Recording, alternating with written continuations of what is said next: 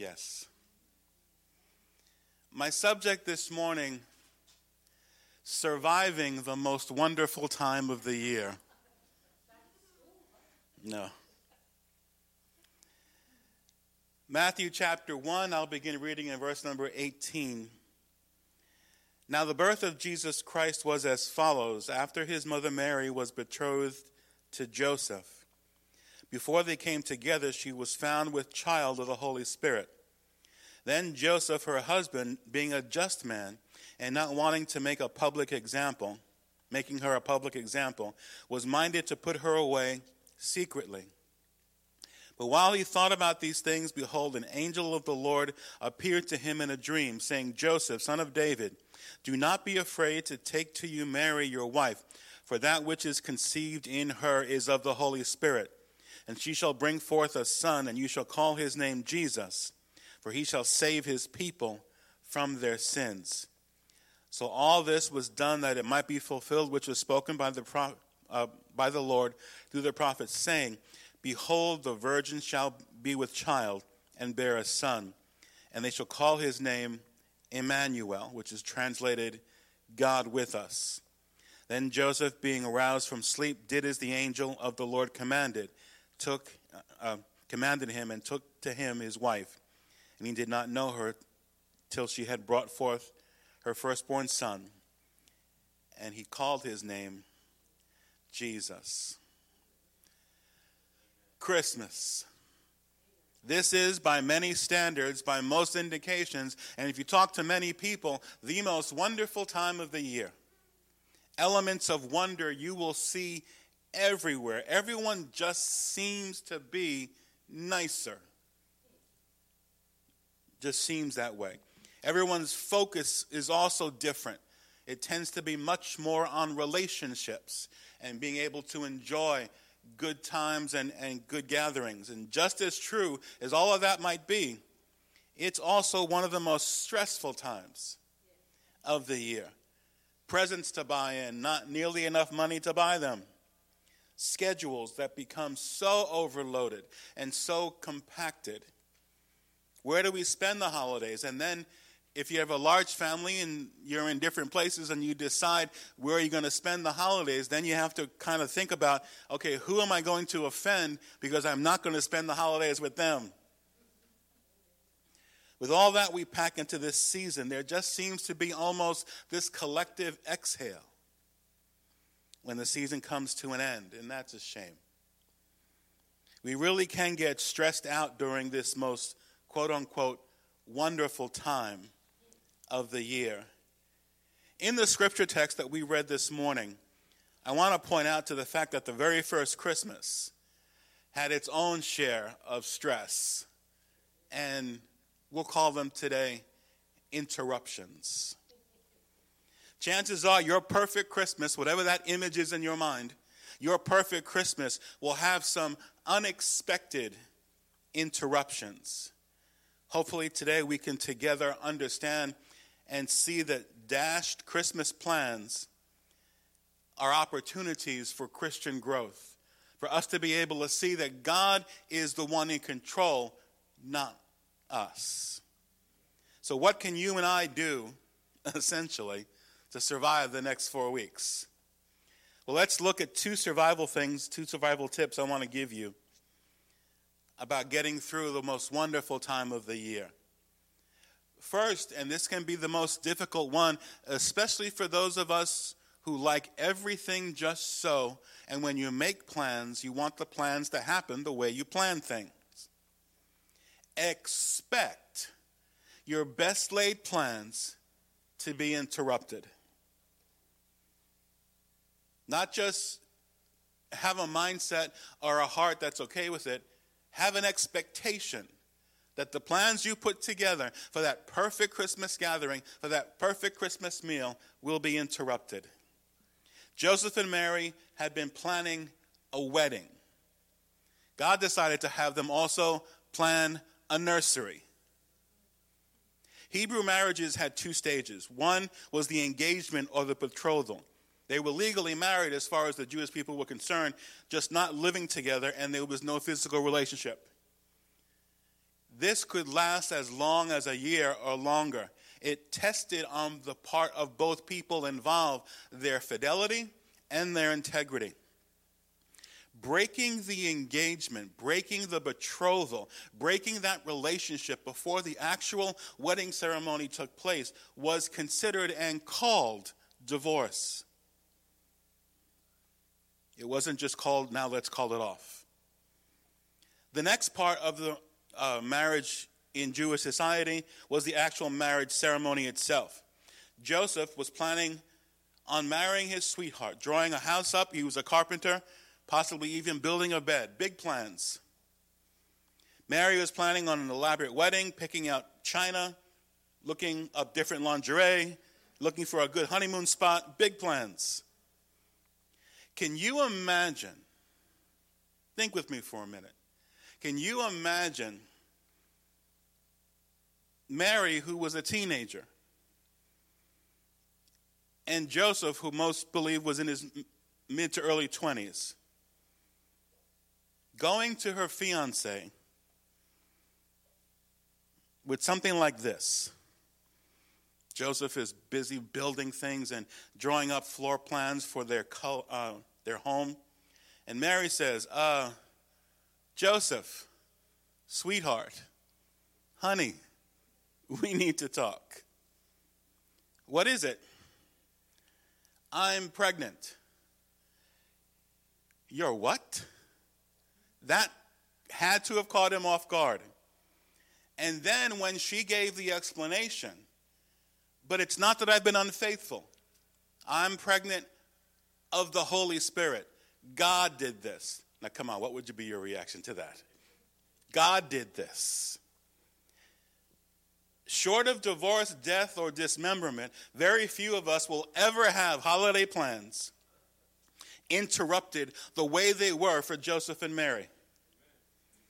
Now, if God interrupted Joseph and Mary's wedding plans, realize that your Christmas plans are fair game. We can make plans on top of plans, on top of plans, to have plans, and then revise the plans. And our plans, just we need to understand, may not be what God has planned for us. And the things that God has planned for us are always the best things, and they always come first. This seems so much easier to accept. Most of us agree that I can make plans, but God is in control, and we accept that and we praise Him for that. Yet, for some reason, at this time of year, it's like, God, you have full control of everything in my life, everything else. But in December, please don't mess with me. I'm making plans, and this is the way it has to go. God has control of our lives. Our efforts to take control, even just seasonally, don't change that. James chapter 4 a verse I read last week from a whole different context. Starting in verse number 13 Come now, you who say, Today or tomorrow we will go to such and such a city, spend a year there, buy and sell, and make a profit, whereas you do not know what will happen tomorrow. For what is your life? It is even a vapor, appears for a little time, and then vanishes away. Instead, you ought to say, If the Lord wills, we shall live and do this or that. I have had my best laid plans turned upside down as much as I need to to have the understanding that anything I put together is subject to God's approval or dismissal. Our plans versus God's plans, which do you think ultimately will get done? Your best laid plans are subject to interruption. And oftentimes, it's because God wants to do something special in your life and in mine. So, our plans being interrupted, that perfect holiday gathering with family being interrupted, that perfect meal that you've gotten everything together being interrupted, is we need to see as believers is not entirely a bad thing. So, one thing we want to embrace as we try to survive this time of year is that expect your best laid plans to be interrupted. Then, once they are, and already I'm speaking to them as fact, they're going to be, try to get God's take on the interruption. Joseph really could have blown this. He really could have completely messed this up. Joseph's knee jerk reaction was to divorce Mary, verse number 19 of what we read. He could have, and it would have been completely in keeping with Jewish practice and normal uh, process, was to embarrass her publicly, disgrace her socially, have her even put forth to be executed. He chose to divorce her, it says, quietly. And the Bible calls him in verse 19 a just man. I have tremendous respect for people that when they know the whole truth about you, still put forth the best truth about you. We live in a society that is so fixated on finding the scandal in everyone's life, in everyone's existence, and then saying, well, because it's the truth, that must be put forward. Here we have a situation where the truth was, according to what Joseph knew, that his fiance had strayed, and yet he did not want to embarrass her publicly. He cared enough about her that even if he believed she made a mistake and maybe now had a, a problem with character, he was not going to embarrass her. He was not going to disgrace her. And the Bible calls that mindset, that thinking, called him a just man. We need more just men and women today. Too many people are just willing to believe the worst, and even if the worst has an element or completely is true, to just dismiss or what is common today, to cancel someone, and all of a sudden, anything they are is worthless. But I'm going to proclaim no matter what you've done, no matter how far you have fallen, you are always precious in the eyes of Jesus Christ.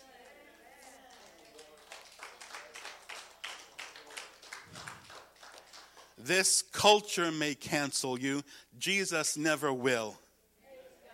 He's never going to get on Twitter and badmouth you. The Bible called Joseph a just man. He had biblical support for, for divorcing her. He probably would have had social support for divorcing her. He probably would have had emotional support for doing this publicly. He chose a better way. Just because you can do something doesn't mean you should do something. Just because you have a right to do something doesn't mean what you want to do is the right thing to do. Joseph would have been within his rights to put her away and to do so publicly. He decided to do it privately And then God intervened. Anyone ever have a God intervention moment? You see, at times families will get together when there's a member of the family that's really going off the deep end and trying to have an intervention. And at times they're successful, a lot of times they're not. When God intervenes, He gets your attention. God spoke to him in a dream and assured him it would be all right and allowed Joseph, also in keeping with Jewish tradition, to be the one to name the baby. He got to marry his sweetheart. He was honored to have been chosen to raise God's only begotten son. Consider God's take, verse 20. A lot of us won't even consider seeing God's hand in our interruptions. Here we are three words to help all of us gain a perspective when your plans are interrupted. First thing you need to do is pray and not get upset, not lash out, not make everybody around you make it clear that your plans have been interrupted, we need to stop and we need to pray. We need to pray for courage, wisdom, guidance, help, whatever it is you need at that moment, we need to pray. Because the Bible says in 1 Thessalonians 5 17, pray without ceasing. And that pray without ceasing includes Christmas time as well. James chapter 5, verse number 13 Is anyone among you suffering? Let him pray. Is anyone among you cheerful? Let him sing psalms. Our best reaction to our plans being interrupted is not this emotional release. And, church, no matter how good it feels. You ever been in a situation where you gave somebody a piece of your mind? I know none of you have ever done that.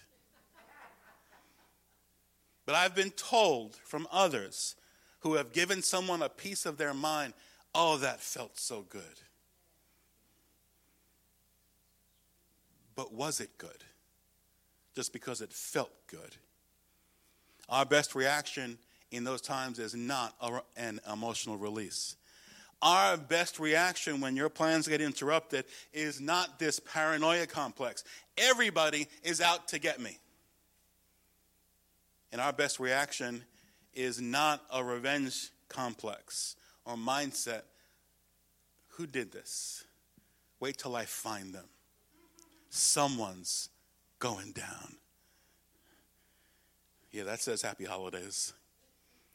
We need to be a people, especially at this time of year, who can pray. Then we need to be able to take these interruptions and put them in proper perspective. Now, don't throw anything at me. Please. But if you're making that perfect meal and the sauce that you put on the stove somehow goes wrong and now it's not edible, I know that would never happen to any of you. But if that perfect meal just goes completely off the rails, in the perspective of eternity, how bad is it really? Really? Lots of us tend to be catastrophic in our thinking, as if every moment is what all of life hinges on. It doesn't. So many people in our culture, and sadly, way too many in the church, spend $1,000 worth of worry on a $5 problem. Understand and put it in perspective. Luke chapter 12, verse, starting in verse number 22. Then he said to his disciples, Therefore I say to you, do not worry about your life, what you will eat, nor about your body, what you will put on. Life is more than food, and the body is more than clothing. Consider the ravens, for they neither sow nor reap, which have neither storehouse nor barn, and God feeds them. And how much more valuable, uh, and of how much more value are you than the birds? And which of you, by worrying, can add one cubit to his stature? Do you really believe God's in control? Prove it.